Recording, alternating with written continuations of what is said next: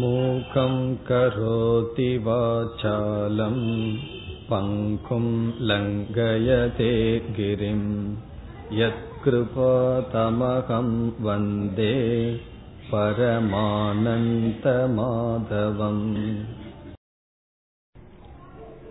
சென்ற வகுப்பில் முதலாவது அத்தியாயத்தினுடைய சாரத்தை பார்த்தோம். கீதையினுடைய முதலாவது அத்தியாயத்தில் முதல் பாதி வரை கதையுடன் தான் இருந்ததாக பார்த்தோம். காரணம், மகாபாரத கதைக்கு மத்தியில் கீதை வருவதால் முதல் பகுதி கதையுடன் இருந்தது. பிறகு கடைசி பகுதியில் அர்ஜுனனுடைய மனதானது விவரிக்கப்பட்டது. அர்ஜுனனுடைய மனதில் மூன்று விதமான பாவனைகள் வருகின்றதாக பார்த்தோம். ஒன்று, அவனுடைய மனதில் முதலில் வந்த பாவனை, பாவனை என்றால் உணர்வு, பீஷ்மர் துரோணர் இவர்கள் மீது பற்று, அதை சமஸ்கிருதத்தில் ராகக என்று பார்த்தோம். இந்த பற்று வந்தவுடன் அவர்கள் அழியப் போகின்றார்கள் என்று அவன் நினைத்ததனால் அதற்கு தானே காரணமாக இருக்க வேண்டிய சூழ்நிலையும் வந்து அமைந்ததனால் பற்றை தொடர்ந்து அவனுக்கு சோகம், அதாவது துயரம் வந்தது. மனம், ஆசை, துயரம் இந்த இரண்டுக்கும் உட்படும் பொழுது புத்தியானது தன்னுடைய செயலை இழந்து விடுகின்றது. ஆகவே அவனுடைய புத்தியில் மோகம் ஏற்பட்டது. மோகம் என்றால் புத்தியில் மயக்கம், எது சரி எது தவறு என்று தெரியாத நிலை. இதுதான் முதலாவது அத்தியாயம். அர்ஜுனனுடைய மனதில் பற்று, சோகம், மயக்கம். சமஸ்கிருதத்தில் கூறினால் ராகக, சோகக, மோகக. இந்த மூன்று நிலையும் வந்து அவன் தேர்தட்டில் அமர்ந்து விட்டான் என்பதுடன் முதலாவது அத்தியாயம் முடிவடைந்தது. இன்று நாம் இரண்டாவது அத்தியாயத்திற்குள் செல்ல வேண்டும். பகவத்கீதை புஸ்தகம் கொண்டு வந்திருப்பவர்கள் இப்பொழுது இரண்டாவது அத்தியாயத்தை பாருங்கள். ஏன்னா முதலாவது அத்தியாயத்தை மாதிரியே நம்ம வந்து கதையா சொல்லிட்டு போக மாட்டோம். இதற்கு பிறகு முக்கியமான ஸ்லோகங்களை நாம் பார்த்து பொருள் பார்ப்போம். ஆகவே பகவத்கீதை புஸ்தகம் கொண்டு வருவது நல்லது. இன்று கொண்டு வர விடாவிட்டால் பரவாயில்லை, அடுத்த வகுப்பிலிருந்து கொண்டு வரலாம். இந்த இரண்டாவது அத்தியாயம் எப்படி துவங்குகின்றது என்றால், முதலாவது அத்தியாயத்தினுடைய முடிவில் சஞ்சயன் பேசினான். சஞ்சயன் என்பவன் ஞான திருஷ்டியினால் போர்க்களத்தில் நடப்பதை பார்த்து குருட்டு அரசனான திருதராஷ்டிரனுக்கு கூறி வருகின்றான். இந்த அர்ஜுனனுடைய நிலையை கூறியதற்கு பிறகு இப்பொழுது இரண்டாவது அத்தியாயம் சஞ்சயன் கூறுகின்றான். இவ்விதம் சோகப்பட்ட அர்ஜுனனுக்கு பகவான் கீழ்கண்ட வார்த்தையை பேசினார் என்று இரண்டாவது அத்தியாயம் துவங்குகின்றது. தம் ததா கிருபயா விஷ்டம், அர்ஜுனனை வர்ணிக்கின்றார். அர்ஜுனனுடைய மனம் எப்படி இருக்கின்றதாம்? கிருபா, கிருபா என்றால் பாசம், ஆவிஷ்டம் என்றால் பாசத்தினால் மூடப்பட்டவனாக, பற்றினால் மூடப்பட்டவனாக, அஸ்ரு பூர்ண பூர்ணா குலேக்ஷணம், அவனுடைய கண்களில் நீர் ததும்பி விடுகின்றது. இது ஒரு க்ஷத்திரியனுடைய லட்சணம் அல்ல. போர்க்களத்துல வந்து அழுதுட்டு இருப்பது என்பது க்ஷத்திரியனுடைய தர்மம் அல்ல.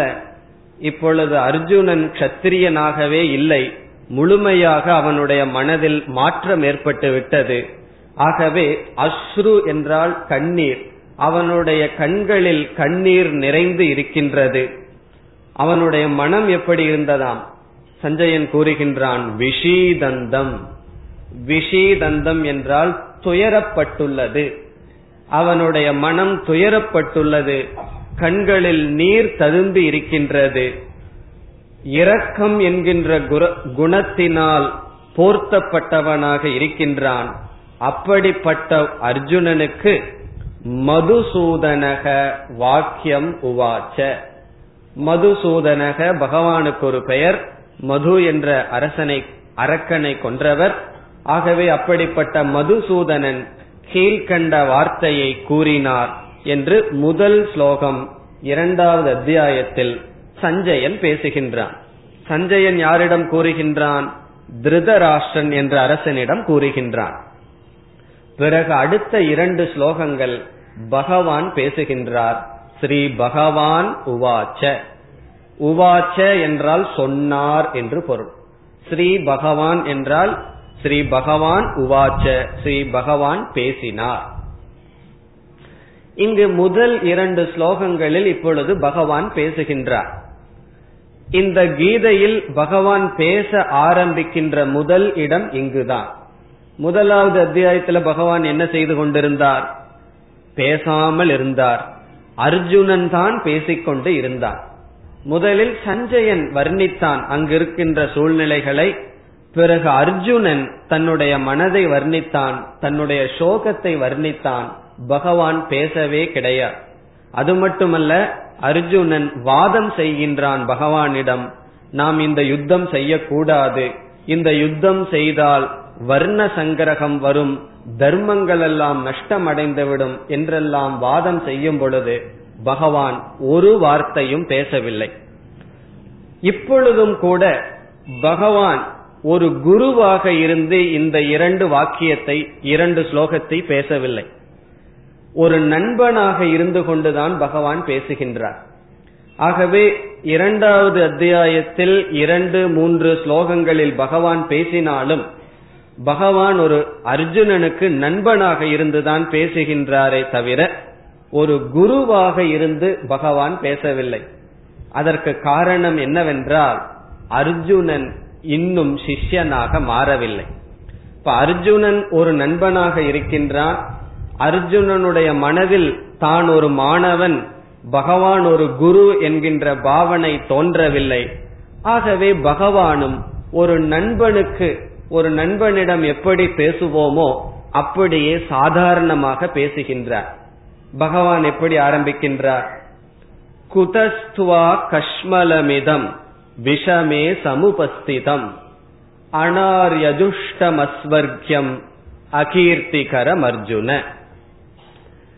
அதாவது ஒரு நண்பன் ஒரு இக்கட்டான நிலையில் சோர்ந்து இருந்தால் நாம் என்ன பேசுவோம்? அதைத்தான் பகவான் பேசுகின்றார். இந்த நெருக்கடியான சூழ்நிலையில் உனக்கு எப்படி இப்படி ஒரு மனம் வந்தது என்றுதான் பகவான் கேட்கின்றார். குதக கஷ்மலமிதம். கஷ்மலம் என்றால் அழுக்கு. இந்த மன சோர்வானது உனக்கு எங்கிருந்து வந்தது அர்ஜுனா? அதுவும் எப்பொழுது? இந்த நெருக்கடியான சூழ்நிலை. போர் ஆரம்பிப்பதற்கு இப்பொழுது தயாராக இருக்கின்றோம், சங்குகள்லாம் ஊதப்பட்டு விட்டது. கொஞ்ச நேரத்துக்கு முன்னாடி வந்திருந்தாவது உனக்கு உன்னிடம் பேசலாம். இந்த முக்கியமான சூழ்நிலையில் உனக்கு எப்படி இந்த மனசோர்வு வந்தது என்று கேட்கின்றார். பிறகு சொல்கின்றார், அனார்யதுஷ்டம். இது ஒரு நல்ல மனிதனுக்கு, உயர்ந்த மனிதர்களுடைய செயல் அல்ல. பிறகு அகீர்த்திகரம். இது உனக்கு புகழை தருவதும் அல்ல. பொதுவாக க்ஷத்திரியர்கள் புகழை விரும்புவார்கள் என்று சொல்லப்படும். அந்த காலத்து அரசர்கள் எல்லாம் பார்த்தா தன்னுடைய பெயர் புகழ் இது விரும்ப வேண்டும் என்று விரும்புவார்களாம். ஆகவே பகவான் சொல்றார், அகீர்த்தி, உனக்கு கீர்த்தி இல்லாமல் போகிவிடும், ஆகவே நீ இதை செய்யக்கூடாது என்று கூறுகின்றார்.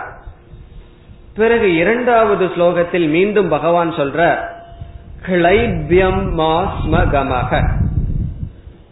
அர்ஜுனனுக்கு எந்த வார்த்தையை சொன்னால் மீண்டும் சோகம் வருமோ அதை பயன்படுத்துகின்றார் பகவான்.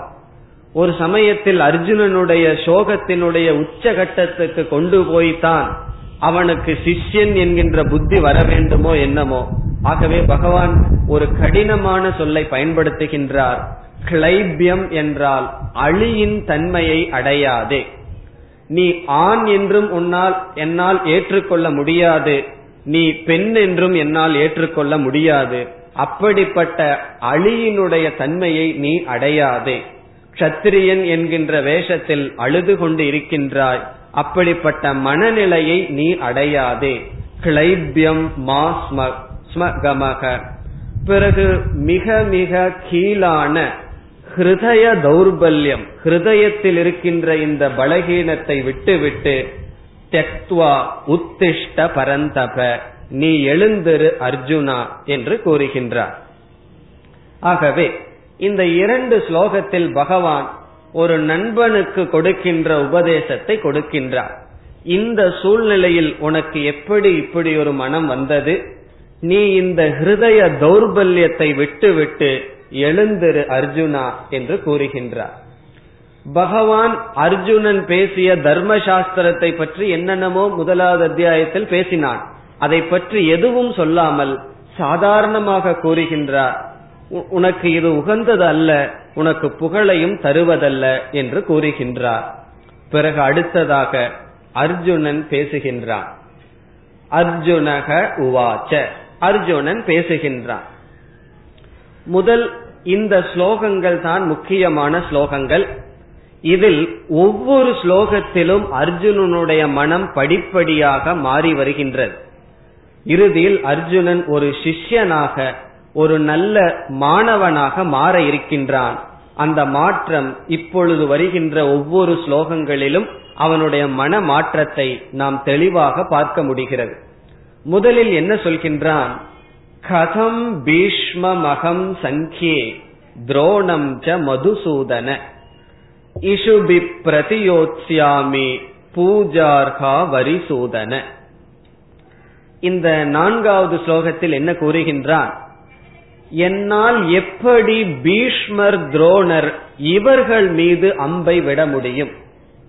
காரணம் என்ன, நான் அன்புடன் அவர்களோடு வாழ்ந்து வந்தேன், என்னை அவர் வளர்த்தினார்கள், என்னை அவர் காப்பாற்றினார்கள், இந்த அம்பை விடும் அறிவையே கொடுத்தது துரோணர், என்னை வளர்த்தியது பீஷ்மர், இப்படிப்பட்டவர்களிடம் எப்படி என்னால் அம்பை விட்டு அவர்களை கொல்ல முடியும்? முதல் அத்தியாயத்தில் என்ன சொன்னான், இவர்களை நாம் கொல்லக்கூடாது, காரணம் என்றால் அதர்மம் என்று சொன்னான். ஆகவே அவனுடைய செயலில் ஒரு தர்மம் இருப்பதாக காட்டினான். இப்பொழுது சற்று அவனுக்குள்ளேயே வெளிப்படையாக வருகின்றான், இது தர்மமோ அதர்மமோ, பீஷ்மர் துரோணரை என்னால் கொல்ல முடியவில்லை, காரணம் அவர்களை நான் நேசிக்கின்றேன். கதம் என்றால் எப்படி, பீஷ்மம் துரோணம், இந்த ரத்த யுத்த களத்தில் பீஷ்மரையும் துரோணரையும் என்னால் கொல்ல முடியும். காரணம் என்ன, பூஜார்ஹா, அவர்கள் பூஜைக்கு உரியவர்கள். அர்ஹதி என்றால் நமக்கு தமிழ்லையும் கூட சொல்லுவோம், அவருக்கு அர்ஹதி இருக்கா, தகுதி என்று பொருள். பூஜார்ஹா என்றால் பீஷ்மர் துரோணர் இவர்கள் பூஜைக்கு உரியவர்கள், இவர்களை எப்படி அம்புகளினால் நான் போராடுவேன், அம்புகளை இவர்கள் மீது எப்படி நான் தொடுப்பேன் என்று கேட்கின்றான். இப்ப இந்த இடத்துல அர்ஜுனனுடைய மனம் சற்று திறந்துள்ளது, கொஞ்சம் உண்மைக்கு வருகின்றான். முதலில் அவனுக்குள் இருக்கின்ற பலகீனத்தை தர்மம் பேசி மறைத்தான், இப்பொழுது அவ்விதம் மறைக்க முடியவில்லை, சற்று தெளிவாகவே கூறுகின்றான், பீஷ்மர் துரோணரை எப்படி நான் கொல்ல முடியும்? பிறகு கிருஷ்ணருக்கு ஒரு அடைமொழி கொடுக்கின்றான், அரிசூதன. அரிசூதன என்றால் பகைவர்களை கொல்லும் இறைவா. பகைவர்களை நாம் கொல்லலாம், ஆனால் பீஷ்மர் துரோணரை எப்படி கொல்ல முடியும் என்பதுதான் அதனுடைய கருத்து. இப்ப பகவான் பீஷ்மர் துரோணருக்கு பதுவா துச்சாதனம் முன்னாடி நிறுத்தி இருந்தார்னு வச்சுக்குவோம், அர்ஜுனனுக்கு இன்னும் ரோஷம் வந்திருக்கும், இந்த மனம் மாற்றம் வந்திருக்க.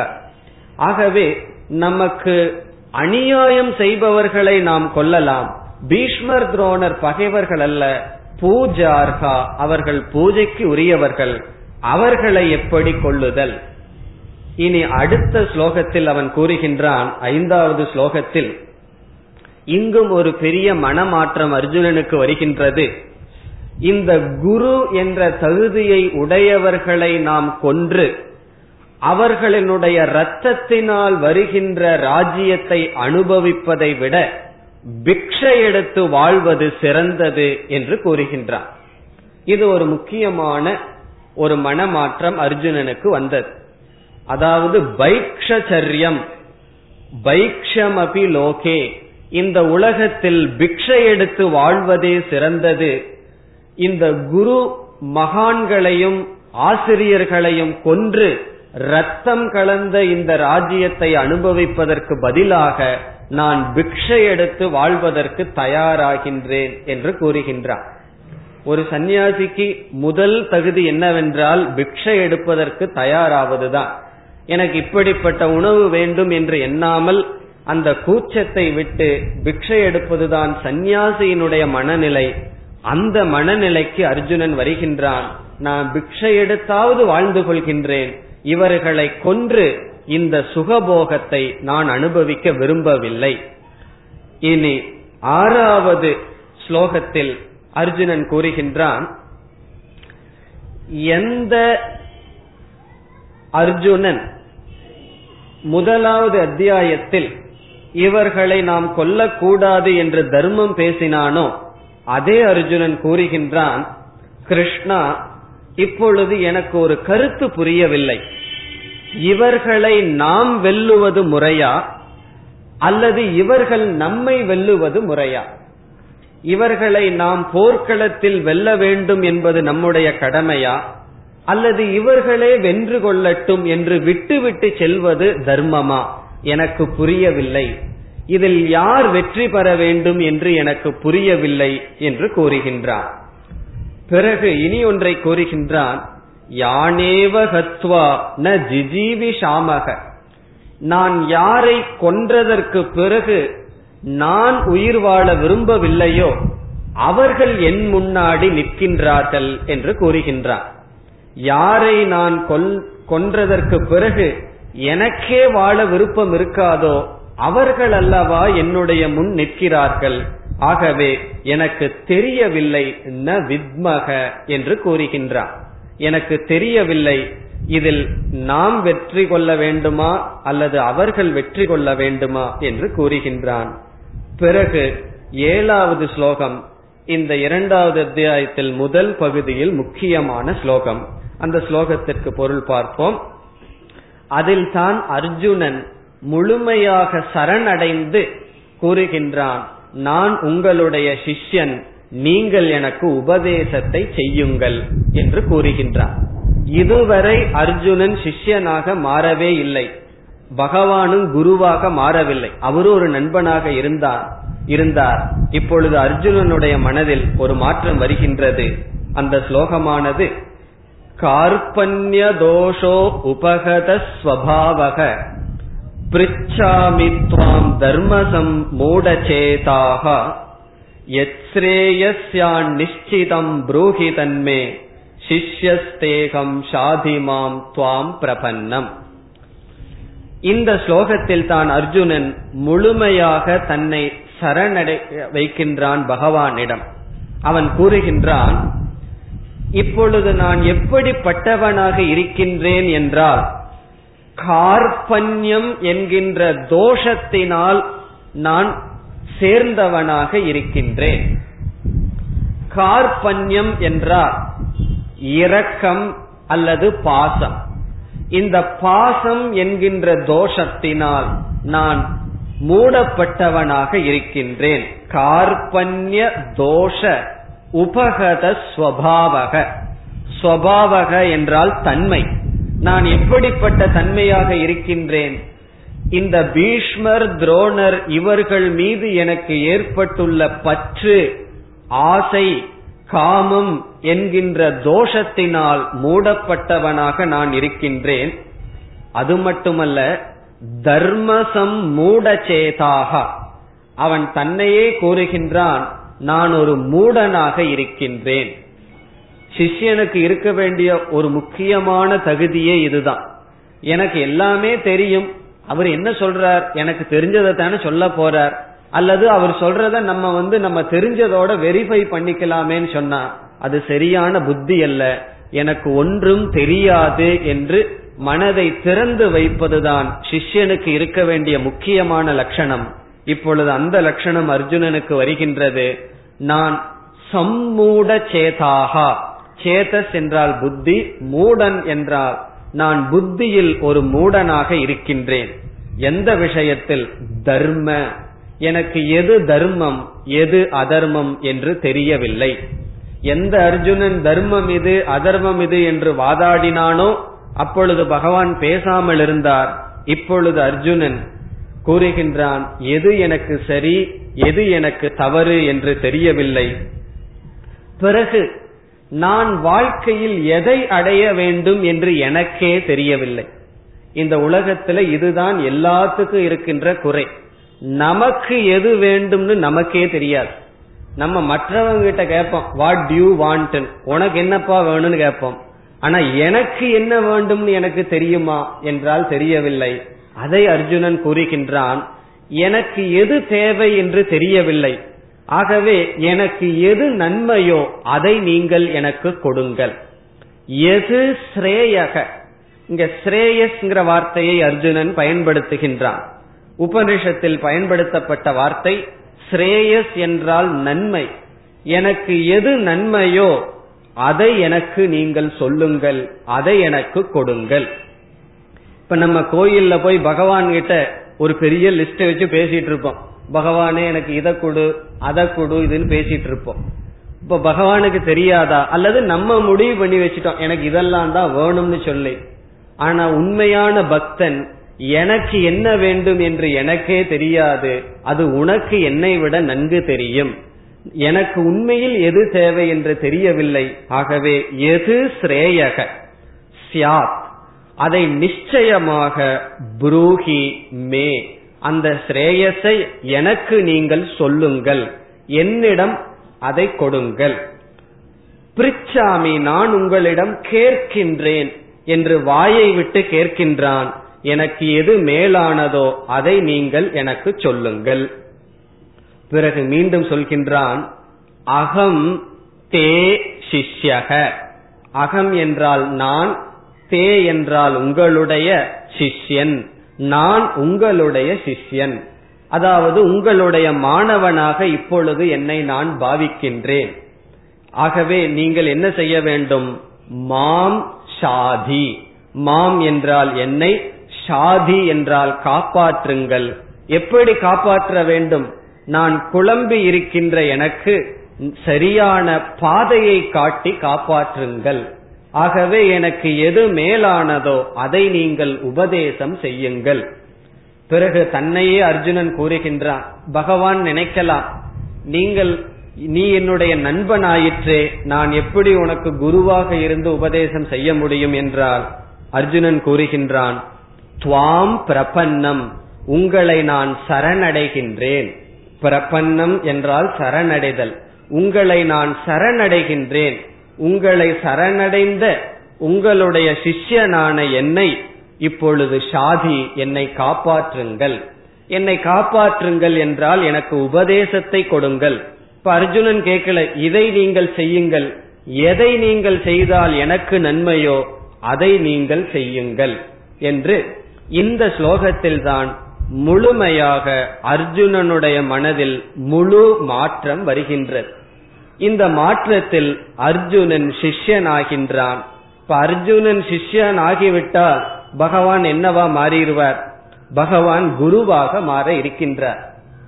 இப்ப ரொம்ப பேர்த்துக்கு ஒரு கவலை அல்லது ஒரு கேள்வி, ஒரு நல்ல குருவை எப்படி நம்ம அடையிறது, ஒரு நல்ல குரு கிடைக்கணும்னா என்ன செய்யணும்னா, இப்ப இந்த இடத்துல நமக்கு ஒரு விடை கிடைக்கின்றது. ஒரு நல்ல குரு வேணும்னா நல்ல சிஷ்யனாக நாம் மாறிவிட்டால் போதும், நல்ல குரு நமக்கு கிடைத்தவர். இப்ப அர்ஜுனனுக்கு நல்ல ஒரு குரு எப்பொழுது கிடைச்சதுன்னா, பகவானோடையே தான் அவன் காலம்பூரா இருந்தான், ஆனால் குரு அவனுக்கு கிடைக்கவில்லை. எந்த நொடியில் அவன் சிஷ்யனாக மாறினானோ அதே நொடியில் அவனுக்கு குருவானவர் கிடைத்தார். ஆகவே குரு கிடைக்கணும்னு சொன்னா நம்ம ஒரு கஷ்டமும் பட வேண்டாம். நம்மை நாம் தகுதிப்படுத்தி கொண்டால் அது இயற்கையினுடைய திட்டம், அந்த அறிவை நமக்கு கொடுப்பதற்கு. ஆகவே இப்பொழுது அர்ஜுனன் தன்னுடைய மனம் சோகத்துக்கு உட்பட்டுள்ளது. நான் உங்களுடைய சிஷ்யன், நீங்கள் எனக்கு உபதேசம் செய்ய வேண்டும் என்று கூறுகின்றான். பிறகு அடுத்த எட்டாவது ஸ்லோகத்திலும் ஒரு வேறொரு கருத்தை அர்ஜுனன் கூறுகின்றான்.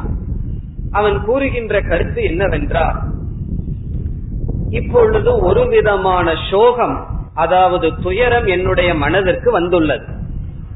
இந்த துயரத்தை நீக்குவதற்கான உபாயம், மார்க்கம் எனக்கு தெரியவில்லை. இந்த உலகத்தில் இருக்கின்ற அனைத்து ராஜ்யத்தையும் நான் அடைந்தாலும் என்னுடைய சோகத்தை இது நீக்கும் என்று தெரியவில்லை என்று கூறுகின்றார். அதாவது இந்த பூமியில் இருக்கின்ற நிலம் மட்டுமல்ல, தேவலோகத்துக்கு சென்று தேவலோகத்தையும் நான் வென்றுவிட்டு எனக்கு பகைவர்களே இல்லாத மிக செழிப்பான ஒரு ராஜ்யத்தை நான் அடைந்தாலும் அவைகள் என்னுடைய சோகத்தை நீக்கும் என்று நான் பார்க்கவில்லை என்று கூறுகின்றார். இது மேலோட்டமா பார்த்தா சாதாரண சாதாரணமான கருத்தா தான் தெரியும். ஆனால் இதிலும் ஒரு ஆழ்ந்த கருத்து இருக்கின்றது. இப்பொழுது எதுவரை இந்த உலகம் நமக்கு சுகத்தை கொடுக்கும், என்னுடைய துயரத்தை இந்த உலகம் நீக்கும்னு நினைச்சிட்டு இருக்கிறோமோ அதுவரைக்கும் நம்ம என்ன பண்ணிட்டு இருப்போம், இந்த உலகத்திற்குள் செல்வோம். இப்ப ஒருவன் வந்து முடிவு செய்கின்றான், என்னுடைய கஷ்டத்துக்கு பணம் இல்லாததுதான் காரணம், பணம் வந்து விட்டால் என்னுடைய துயரம் நீங்கிவிடும் என்று ஒருவன் முடிவு செய்கின்றான். அப்படி என்றால் அவனுடைய வாழ்க்கையில் லட்சியம் எதுவாக இருக்கும்? காரணம், அவன் பணத்தில் தன்னுடைய துயரத்துக்கான காரண நீக்கும் காரணத்தை பார்க்கின்றான். அல்லது என்னை சுற்றியும் சில மனிதர்கள் வந்துவிட்டால், உறவினர்கள் வந்துவிட்டால் என்னுடைய துயரம் நீங்கும் என்று முடிவு செய்தால் அவன் எதற்கு முயற்சி செய்வான்? உறவுகளை சேர்ப்பதில் முயற்சி செய்வான். இந்த பதவியை நான் அடைந்து விட்டால் அது போதும் என்று நினைத்தால் அவனுடைய முயற்சி அதில் இருக்கும். ஆகவே நமக்கு துயரம், மனக்குறைவு இருக்கின்றது. இந்த துயரத்தை நீக்குவதற்கு எது உபாயம், எது மார்க்கம் என்று நாம் நிச்சயம் செய்கின்றோமோ அதை அடைவதற்கு முயற்சி செய்வோம். இந்த உலகத்துல பெரும்பாலானோர் தன்னுடைய கஷ்டத்துக்கு பணம் இல்லாததுதான் காரணம் என்று முடிவு செய்கிறார்கள். ஆகவே அவர்களுடைய வாழ்க்கை எப்படி இருக்கின்றது? அதை அடைவதற்காகவே வாழ்க்கை பயன்படுத்தப்படுகின்றது. பிறகு எழுபது வயது அல்லது அறுபது வயது ஆனதற்கு பிறகு பணம் இல்லாதப்போ துயரத்தோடு இருந்தான், சைக்கிள்ல போயிட்டு துயரமா இருந்தான். பணம் வந்தாச்சு, காண்டஷா கார்ல போயிட்டு இருக்கான், அவனுக்கு துயரம் இல்லையா என்றால் துயரம் இருக்கின்றது. அப்போ பணமே இல்லாதப்போ மனதுல துயரம் இருந்தது, ஆசை, பொறாமை, கோபம் இதெல்லாம் இருந்தது. அவன் துயரப்பட்டு கொண்டிருந்தான். என்ன முடிவு செய்தான்?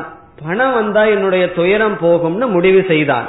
பணம் வந்து விட்டது, துயரம் போகவில்லை. இப்ப எந்த வயதுல இது தெரியுது? எழுபது வருஷம் பணம் சம்பாரிச்சதுக்கு அப்புறம்தான் இது தெரியுது. பணம் வந்தாலும் கூட துயரம் போகாது, பதவி வந்தாலும் நம்மை சுற்றி மக்கள் வந்தாலும் துயரம் போகாது என்று தெரிந்து கொள்கின்றான்.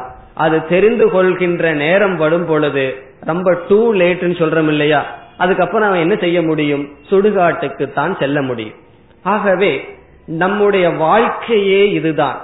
என்னுடைய துயரத்தை எது நீக்கும் என்று நிச்சயம் செய்கின்றோமோ அதை அடைவதற்கு முயற்சி செய்கின்றோம். இப்பொழுது அர்ஜுனன் கூறுகின்றான், என்னுடைய துயரத்தை எது நீக்கும் அவனுக்கு தெரியல.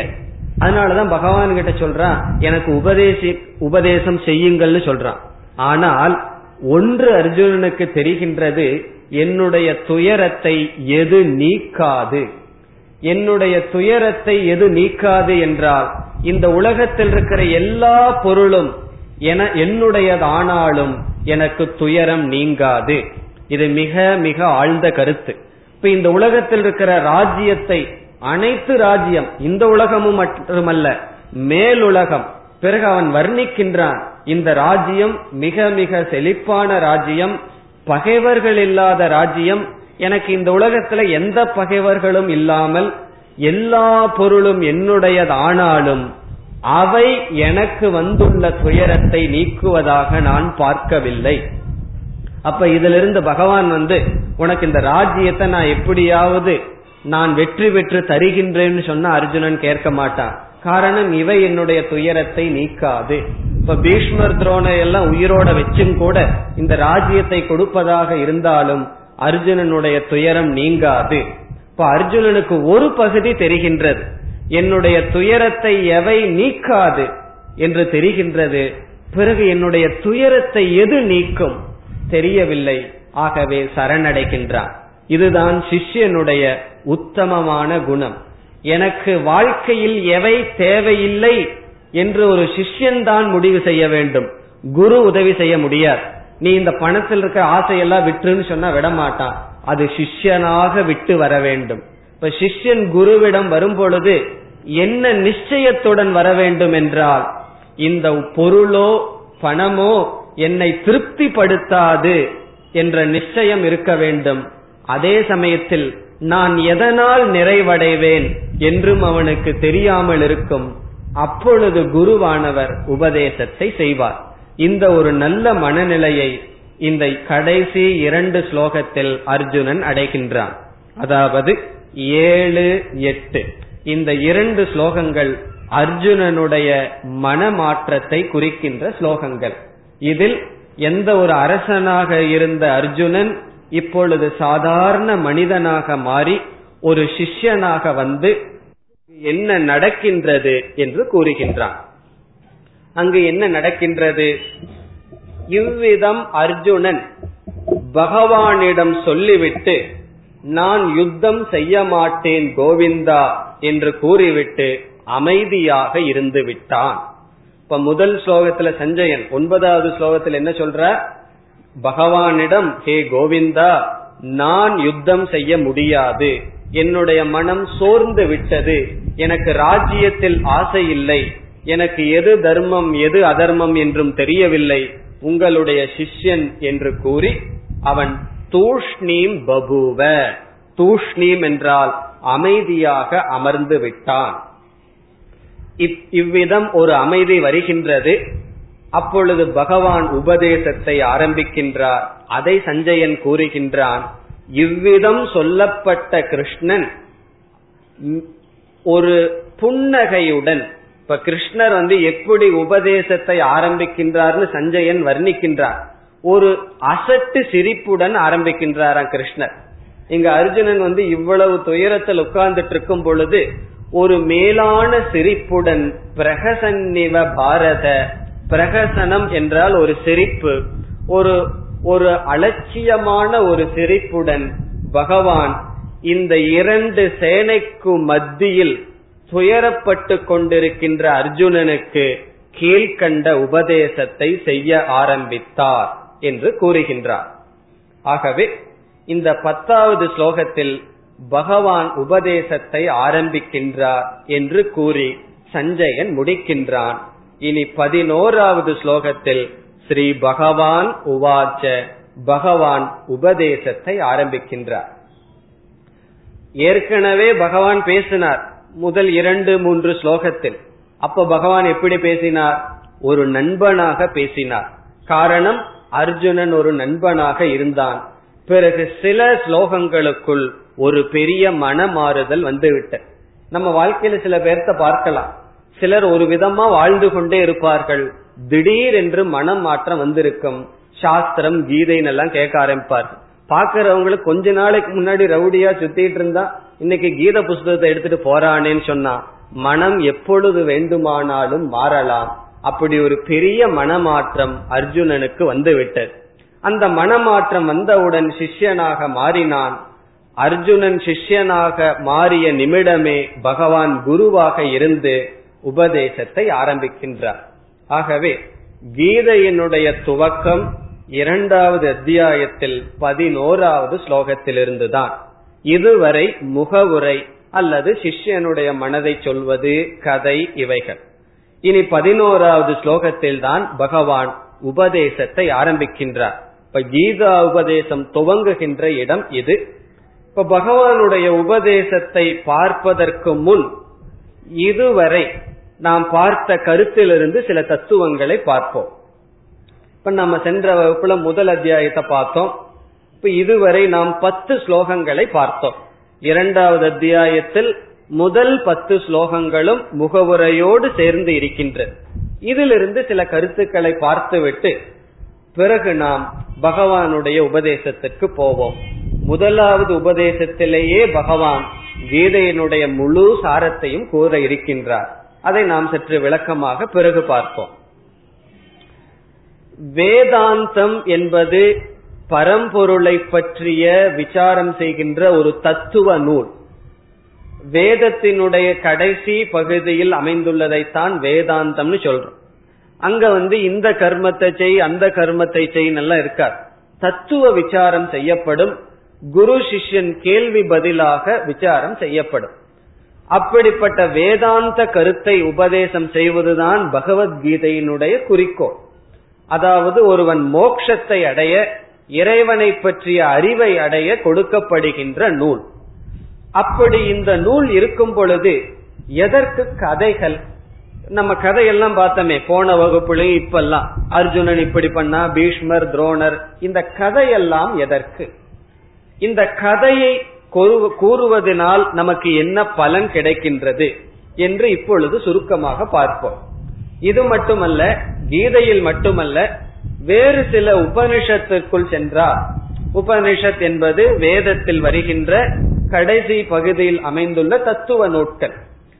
அங்கேயும் பார்த்தோம்னா ஆரம்பத்துல ஒரு சிஷ்யனுடைய பெயர் இருக்கும், குருவனுடைய பெயர் இருக்கும், கொஞ்ச நேரம் கதை தான் போகும்.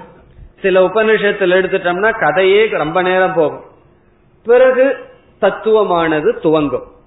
இந்த கதையினுடைய குறிக்கோள் என்ன? இந்த கதையினால நமக்கு என்ன பிரயோஜனம்? கீத வகுப்பு ஆரம்பிச்சோம்னா முதல் வகுப்பு சில பேருக்கு நல்லா இருக்கிற மாதிரி இருக்கு. ஏன்னா பீஷ்மருங்கிற வார்த்தை வருது, துரோணர்னு வருது, கதை கேட்கிறோம். ஆனா தத்துவ விசாரம் இருக்கிறவங்களுக்கு என்ன கதை கேட்கறதுக்கு நம்ம வந்தோம்னு தோணும்.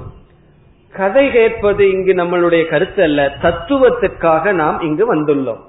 அப்படி இருக்கும் பொழுது எதற்கு கதை என்றால், இந்த கதையினுடைய முதல் குறிக்கோள் குருவையும் சிஷ்யனையும் ஒன்று சேர்ப்பதுதான் கதையினுடைய முதல் குறிக்கோள். இப்ப இவ்வளவு நேரம் நம்ம கதை பார்த்தமே, இந்த கதையில நமக்கு கடைசியில என்ன கிடைச்சதுன்னா, அர்ஜுனன் ஒரு சிஷ்யன் கிடைத்தான், பகவான் என்று ஒரு குரு கிடைத்தார். ஆகவே குருவையும் சிஷ்யனையும் சேர்த்து வைப்பதுதான் கதையினுடைய தாற்பயம். ஒரு குரு சிஷ்யன் வந்ததுக்கு அப்புறம் நம்ம என்ன செய்யணும்? கதையெல்லாம் விட்டுறணும். கதையை நம்ம பிடித்து கொண்டு இருக்க கூடாது. நிஜமாலுமே போர்க்களத்துல நடந்ததா, இவங்க ரெண்டு பேரும் பேசிட்டு இருக்கிற வரைக்கும் மற்றவங்க எல்லாம் என்ன பண்ணிட்டு இருந்தாங்க, இவ்வளவு கீதை உபதேசம் பண்ணும் போது மற்றவர்கள் எல்லாம் சும்மா இருந்தார்களா, இந்த கேள்விக்கு இடமே கிடையாது. இதுக்கு ஏதாவது நம்ம பதில் சொல்லலாம்.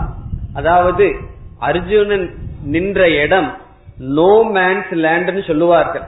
அந்த இடம் யாருக்குமே யாருக்குமே சொந்தமில்லாத இடம். புறம்போக்குன்னு நம்ம ஊர்ல சொல்றது. அது யாருக்குமே சேராத இடம். அந்த இடத்தில் இருக்கும் போது யுத்த தரும்படி யாரும் போர் செய்யக்கூடாது.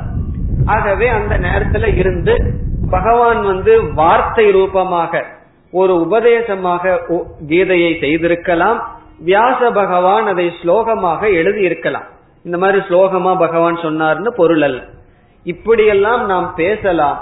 ஆனால் இவைகளெல்லாம் சற்று பக்குவம் வந்தவர்களுக்கு அவசியம் இல்லை. ஏதோ குழந்தைகிட்ட வேணா சொல்லிட்டு இருக்கலாமே தவிர, சாஸ்திர தத்துவத்தை படிக்க வருகின்ற நமக்கு இந்த கதை உண்மையா நடந்ததா என்பதே நமக்கு முக்கியமல்ல. இந்த கதையினுடைய முதல் தாற்பயம், முதல் கருத்து குரு சிஷ்யன் இவர்கள் இரண்டு பேரையும் சேர்ப்பதுதான். பிறகு இரண்டாவது கருத்து என்னவென்றால், இரண்டாவது கருத்து என்றால் இரண்டாவது பிரயோஜனம். இந்த மாதிரி கதைகள் ஆரம்பத்தில் இருப்பதனுடைய பலன், இரண்டாவது பலன் ஒரு சிஷ்யனுடைய மனநிலையை நம்மால் புரிந்து கொள்ள முடியும். இந்த கதையை நம்ம படிச்ச காரணத்தினால தானே அர்ஜுனனுடைய மனநிலையை நாம் புரிந்து கொண்டுள்ளோம்.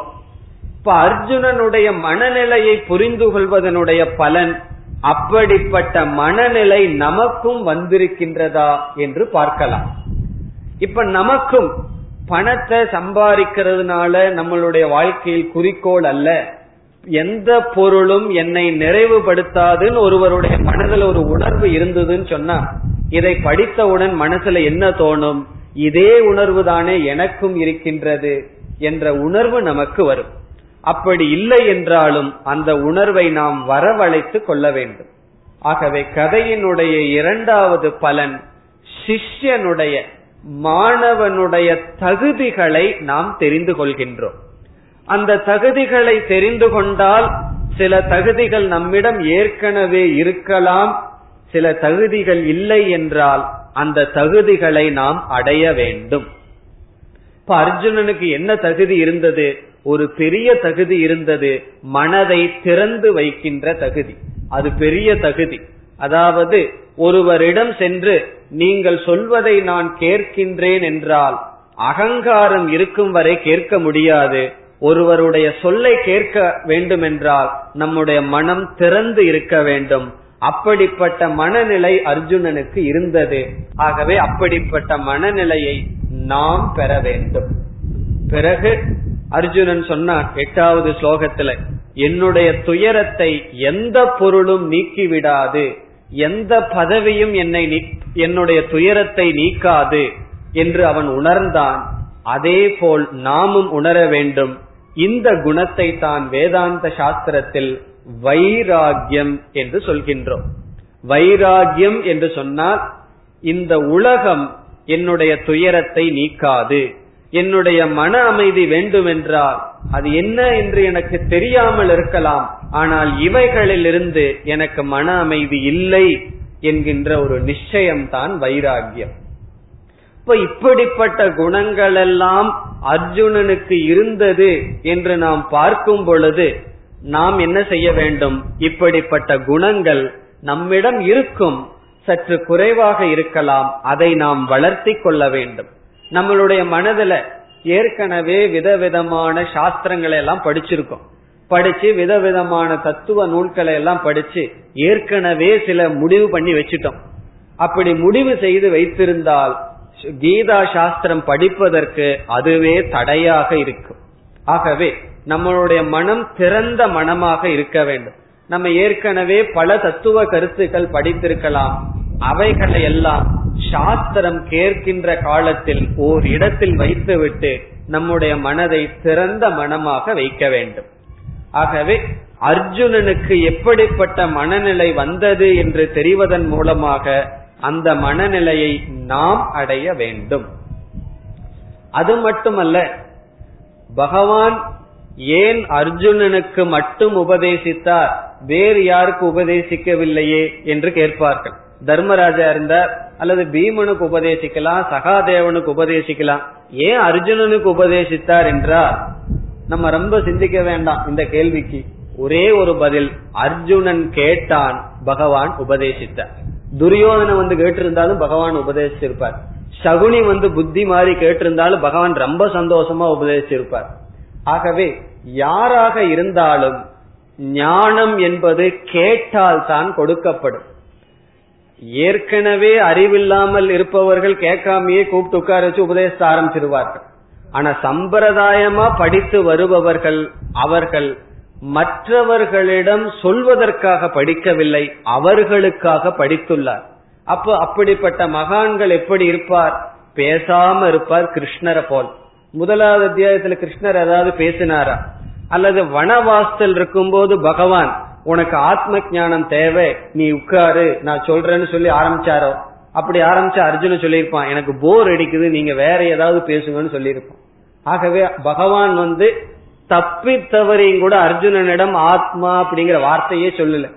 ஒரு நண்பனாக பகவானை அர்ஜுனன் பார்த்தான், பகவானு ஒரு நண்பனாக இருந்தார். இப்ப நம்மிடம் ஒரு சின்ன குழந்தை வந்து பேசுதுன்னு வச்சுக்கோ, அந்த குழந்தை கிட்ட எதை பேசணும்? ஒரு சின்ன குழந்தை வந்து பேசுது. இப்ப ஒருவர் வந்து என்னிடம் ஒரு சின்ன குழந்தைய கூட்டிட்டு வர்ற, மூணாம் கிளாஸ் படிக்கிற குழந்தைய கூட்டிட்டு வர்ற, நான் அந்த குழந்தைகிட்ட வேதாந்தம் பேச ஆரம்பிச்ச என்ன ஆகும்? நாளை மணி நம்மளை கண்டாவே பயந்து ஓடிடும். இப்ப அந்த குழந்தைகிட்ட என்ன பேசணும், நீ என்ன படிச்சிட்டு இருக்க, என்ன டிவி சினிமா பாப்பன்னு பேசினா அந்த குழந்தைக்கு அது சந்தோஷம். ஆகவே அர்ஜுனன் நண்பனாக இருக்கும் பொழுது பகவானும் நண்பன், சிஷ்யனாக மாறும் பொழுது பகவான் குரு. இப்ப இந்த வேதாந்த சாஸ்திரத்தை நாம் மற்றவர்களிடம் கேட்டுத்தான் பெற வேண்டும். அத பகவான் சொல்ல இருக்கார், நாலாவது அத்தியாயத்துல சொல்லுவார், பணிந்தும் பணிவிடை செய்தும் இந்த ஞானத்தை கேட்டு பெறுவாயாக, பணிவுடனும் பணிவிடையுடனும் இதை நீ கேட்க வேண்டும் என்று பகவான் கூற இருக்கின்றார். ஆகவே இப்படிப்பட்ட சில தகுதிகள் எல்லாம், இப்படிப்பட்ட சில குணநலங்கள் எல்லாம் நாம் சிஷ்யர்களுடைய லட்சணங்களை தெரிந்து கொள்வதற்கு கதை பயன்படும். வேறொரு உபனிஷத்துல போனோம் அப்படின்னா, நச்சிகேதன் ஒருத்தன் இருப்பான், சின்ன பையன், யமதர்மராஜா கிட்ட போய் ஞானத்தை அடைவான். அவனுடைய தகுதிகள், அவனுடைய பேச்சுக்களை எல்லாம் கேட்கும் பொழுது எப்படிப்பட்ட தகுதிகளை நாம் அடைய வேண்டும் என்று தெரிந்து கொள்வதற்கு ஒரு வாய்ப்பு. இனி மூன்றாவது பிரயோஜனம் என்னவென்றால், இப்ப முதல் பிரயோஜனம் குரு சிஷ்யனை சேர்த்துறது. குரு சிஷ்யனை சேர்த்துனதுக்கு அப்புறம் கதை போயாச்சு, அது வரைக்கும் தான் கதை. இந்த குரு சிஷ்யனை சேர்த்துனதற்கு பிறகும் சிஷ்யனுடைய மனநிலையை புரிந்து கொள்வதற்கு பயன்படுகின்றது. மூன்றாவது, குருவினுடைய தன்மையை புரிந்து கொள்வதற்கும் இந்த கதையானது பயன்படும். அதாவது எப்படிப்பட்ட குருவை நாம் நாட வேண்டும். சிஷ்யனுக்கு மட்டும் தகுதி சொன்னால் போதாது, குருவுக்கும் தகுதி வேண்டும். எப்படிப்பட்ட குருவை நாம் நாட வேண்டும் என்று கதைகள் மூலியமாக நமக்கு வரும். இப்ப சாஸ்திரம் குருவுக்கும் லட்சணம் சொல்கின்றது, குருவுக்கு இரண்டு லட்சணம் சொல்கின்றது. நாம் யாரிடம் சாஸ்திரத்தை கேட்க வேண்டும், யாரை நாம் குருவாக ஏற்றுக்கொள்ள வேண்டும், அந்த குருவுக்கு இரண்டு லட்சணம். ஒரு லட்சணம் என்னவென்றால், அவர் சம்பிரதாயமாக சாஸ்திரத்தை படித்திருக்க வேண்டும், அவர் சிஷ்யனாக இருந்து ஞானத்தை அடைந்திருக்க வேண்டும். இப்ப நாம யாரை குருவாக ஏற்றுக்கொள்கின்றோமோ அவருக்கு குரு இருக்க வேண்டும், அவருக்கு குரு இருக்க வேண்டும் என்று சம்பிரதாயத்தில், அதை தமிழில் கூறினால் மரபு என்று சொல்லப்படும், அந்த மரபில் வந்தவர்களிடம்தான் நாம் சாஸ்திரத்தை படிக்க வேண்டும். இப்ப யாராவது சொல்றாங்கன்னு வச்சுக்கோ, நானெல்லாம் தியானம் செய்து நானே கண்டுபிடித்த உண்மைன்னு சொன்னா அவர்களிடம் நாம் சரணடைய கூடாது. காரணம் என்ன, ஒரு மனிதனுடைய புத்தியில் தோன்றிய அறிவு சிலதெல்லாம் அவருக்கு சரியாக இருக்கலாம், ஆனால் அது எல்லோருக்கும் சரியாக பொருந்தி வராது. அதுமில்லாமல் ஒரு மனித புத்தியில் தோன்றிய அறிவு குறைக்கு உட்பட்டதுதான். அப்ப நம்ம யாரிடம் செல்கின்றோம், வேறொரு குருவிடம், படித்தவரிடம் செல்கின்றோம். அவர் என்ன பண்ணியிருப்பார், வேறொரு குருவிடம் படிச்சிருப்பார், அவர் இனி ஒரு குருவிடம் படிச்சிருப்பார். இப்ப முதல்ல எந்த குரு, யார் ஆதி குருன்னு சொன்னா நம்ம சொல்றோம் தட்சிணாமூர்த்தி, இந்த இறைவனிடமிருந்தே இந்த பரம்பரையானது வருகின்றது. இப்ப ஆதி குரு, முதல் குரு யாருன்னு சொன்னா நம்ம சொல்ல முடியாது. இப்ப யாராவது என்னிடம் முதல் குரு யாருன்னு நீங்க சொல்லித்தான் ஆகணும்னா நான் ஒரு கேள்வி கேட்பேன், முதல் பெற்றோர் யார், உங்களுடைய அப்பாவுடைய அப்பாவுடையன்னு போன யார் முதல் பெற்றோர்னு நீங்க சொல்லுங்க. யார சொல்லணும், பகவானத்தான் சொல்லணும், பகவானிடமிருந்துதான் எல்லாம் வந்தார்கள். ஆகவே இந்த அறிவும் இறைவனிடமிருந்தே வந்துள்ளது. அப்படி சம்பிரதாயப்படி சாஸ்திரம் படித்தவர்களை நாட வேண்டும். ராமாயணத்துல பார்த்தாலும் மகாபாரதத்துல பார்த்தாலும் பகவான் கிருஷ்ணர் குருகுலத்திலிருந்து படிச்சிருக்கார். கிருஷ்ணருடைய குருவினுடைய பெயர் சாந்தி பணி, அந்த முனிவரிடம் அவர் படித்துள்ளார். அதே போல் ராமனும் வசிஷ்டரிடம் குருகுலத்தில் படித்துள்ளார். பிறகு இரண்டாவதாக, முதல் தன்மை சம்பிரதாயப்படி அவர்கள் வந்திருக்க வேண்டும். இரண்டாவது லட்சணம் குருவுக்கு இருக்க வேண்டியது, அவருடைய வாழ்க்கை அவர் உபதேசம் செய்த செய்கின்றபடி அமைய வேண்டும். இதை பிரம்மனிஷ்டம் என்று சொல்லப்படுகின்றது. பிரம்மனிஷ்டா என்றால் அந்த தத்துவத்தில் அவர் நிலை பெற்று இருத்தல் என்று இரண்டு விதமான லட்சணம் கதைகள் மூலமாக அல்லது வேதாந்தத்திற்கு அறிமுகமாக இந்த லட்சணமானது நமக்கு கிடைக்கின்றது. இப்ப மூன்று பிரயோஜனம் பார்த்தோம். ஒன்று, கதையின் மூலமாக குரு சிஷ்யன் சேர்த்து வைக்கப்படுகின்றது, சிஷ்யனுடைய தன்மைகளை நாம் அறிந்து கொள்கின்றோம். அதை அறிந்து கொள்றதுனால பிரயோஜனம் இல்லை, அதை அறிந்து நாம் வளர்த்தி கொள்ள வேண்டும். மூன்றாவதாக அந்த குருவினுடைய லட்சணத்தையும் அறிகின்றோம்.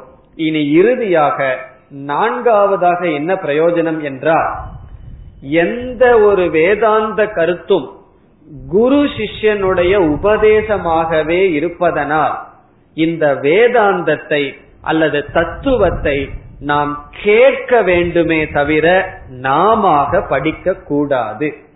இத நம்மளாக படிச்சோம்னா தப்பு கிடையாது, ஒன்று புரியாது, புரியாவிட்டால் பரவாயில்லை, தவறாக புரிந்து கொள்வோம். ஒன்னு புரியாம போனா பரவாயில்ல, தப்பா புரிஞ்சுட்டோம் அப்படின்னா பிரச்சனை என்னன்னா, தப்பா புரிஞ்சதுக்கு அப்புறம் குரு கிட்ட போறாருன்னு வச்சுக்குவோம். குருவுக்கு ரெண்டு வேலை, முதல்ல தப்பா புரிஞ்சத நீக்கணும், அதுக்கப்புறம் புதுசா புரிய வைக்கணும். ஒண்ணுமே புரியாம போனா குருவுக்கு ரொம்ப சுலபம். இப்ப ஒரு போர்ல வந்து கண்டதெல்லாம் கிறுக்கி வச்சிருக்குன்னு வச்சுக்குவோம். ஆசிரியருக்கு ரெண்டு வேலை, முதல்ல அதை தொடைக்கணும், பிறகு எழுதணும். போர்டு சுத்தமா இருந்தா எப்படி இருக்கும், ஆசிரியர் நேரடியா எழுத ஆரம்பிச்சிடலாம். ஆகவே நம்ம ஒண்ணுமே படிக்காம இருந்தோம் அப்படின்னா குருவுக்கு காரியம் ரொம்ப சுலபம்.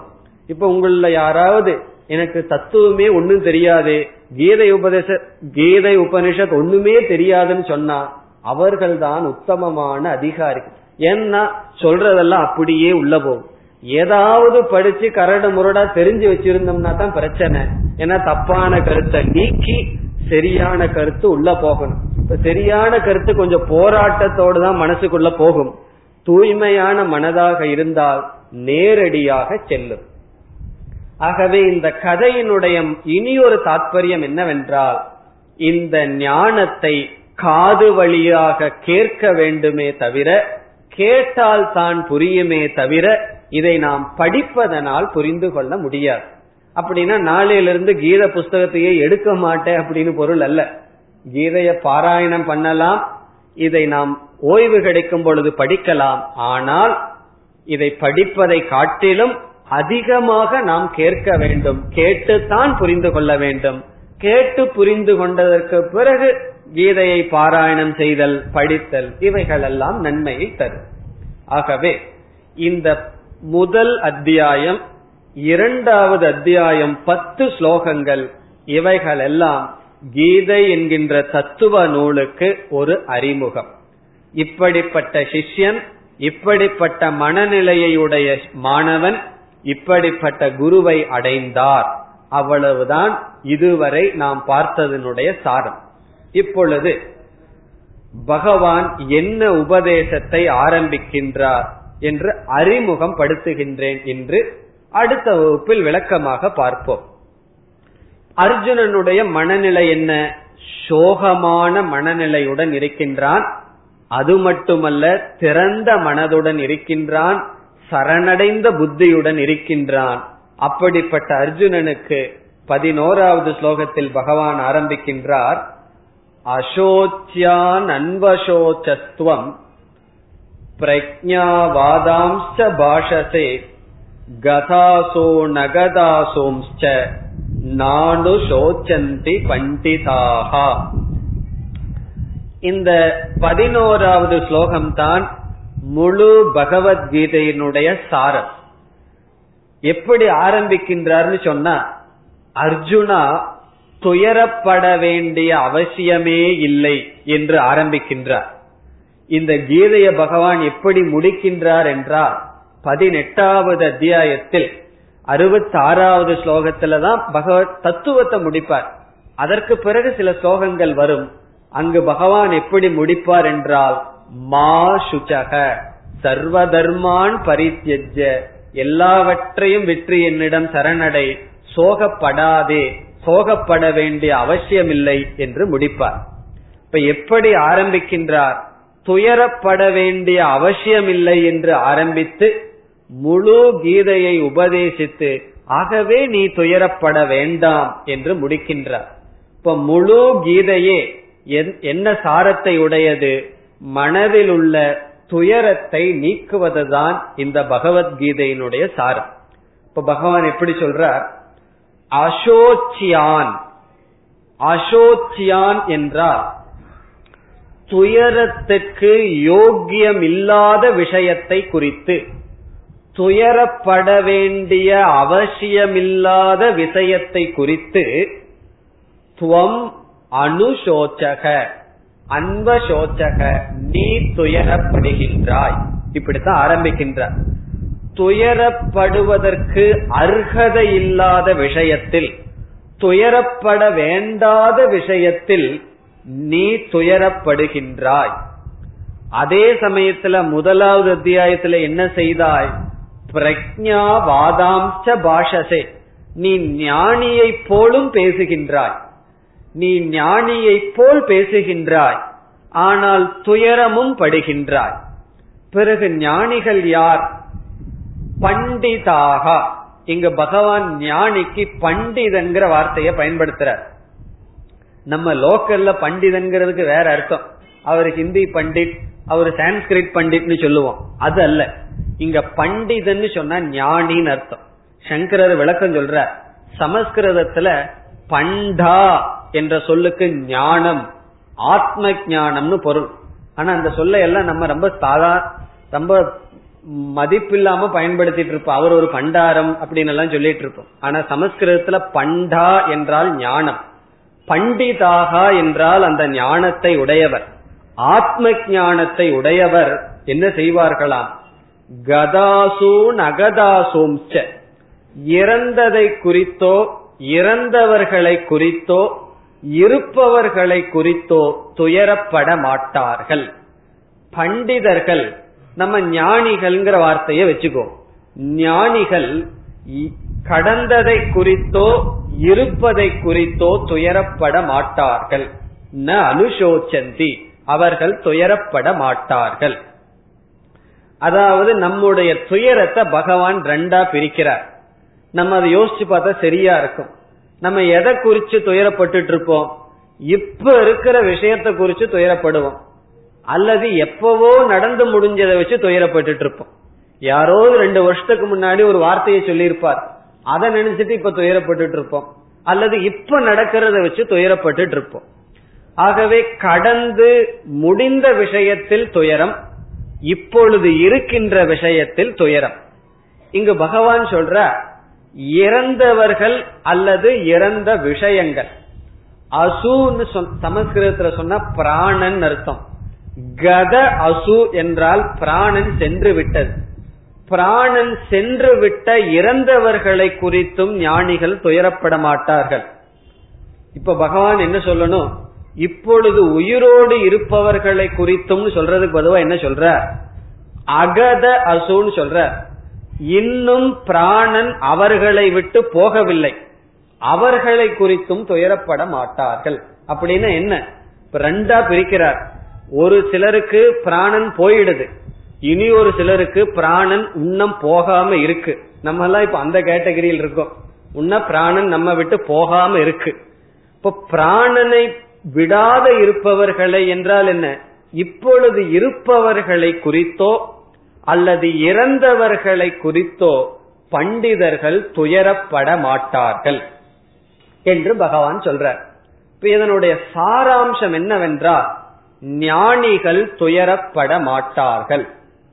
ஞானிகள் துயரப்பட மாட்டார்கள் என்றால் அறியாமையில் இருப்பவர்கள் துயரப்படுவார்கள், துயரத்துக்கு அறியாமை காரணம் என்று பகவான் இங்கு நிலைநாட்டுகின்றார். மேலும் இந்த ஸ்லோகத்தினுடைய விளக்கத்தை நாம் அடுத்த வகுப்பில் பார்ப்போம். ஓம் பூர்ணமத பூர்ணமிதம் பூர்ணாத் பூர்ணமுதச்யதே பூர்ணஸ்ய பூர்ணமாதாய பூர்ணமேவாவசிஷ்யதே. ஓம் சாந்தி சாந்தி